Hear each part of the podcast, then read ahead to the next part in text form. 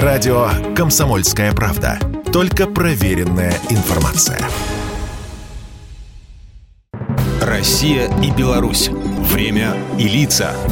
Здрасте, здесь Бунин, и сегодня я про коллективную безопасность союзного государства и про возможности российского и белорусского военно-технических комплексов. На юбилейной встрече президентов России и Беларуси речь как раз зашла о том, как и что союзное государство может противопоставить расширению границ Североатлантического альянса НАТО. Юбилейная встреча была потому, что как раз в те дни отмечалось 30-летие установления дипломатических отношений между нашими странами. Но, впрочем, вопросов тогда в Питере было поднято несколько.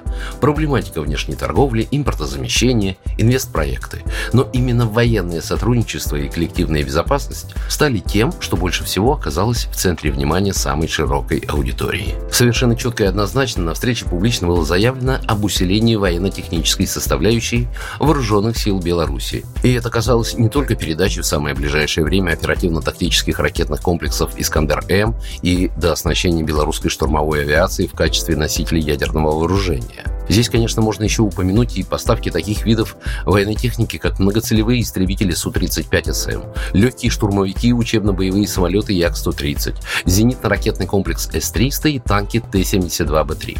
Но, впрочем, российские и белорусские разработки, продукция военно-промышленного комплекса наших стран всегда существовали в едином контуре, как технологий, так и применения. Существуют давние исторические связи между нашими ВПК, а сегодня подобная совместная работа идет сразу с двумя с половиной сотни предприятий. Кроме того, промышленность Беларуси изначально была высокотехнологичной, особенно в электронно-оптической области. Белорусские микросхемы того же АО «Интеграл» активно используются в оборонной промышленности России и активно заменяют микросхемы тех стран, которые попали под санкции. Например, в российском самоходном противотанковом ракетном комплексе «Хризантема» стоят белорусские белорусские прицелы. Весьма хорошие белорусские наработки в высоких военных технологиях есть и у беспилотников. Особой белорусской гордостью является и реактивная система залпового огня «Полонез» – ракетный комплекс «Полонез-М».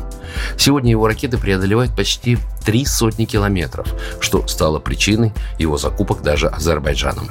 На последнем саммите НАТО официально и вслух заявили, что Североатлантический военный блок своим главным противником, а следовательно и целью, считает Россию и союзное государство.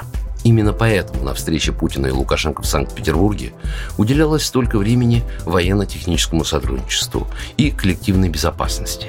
К тому же лейтмотив событий последних пяти месяцев стал сегодня краеугольным камнем того, что называется нашей общей военной доктриной.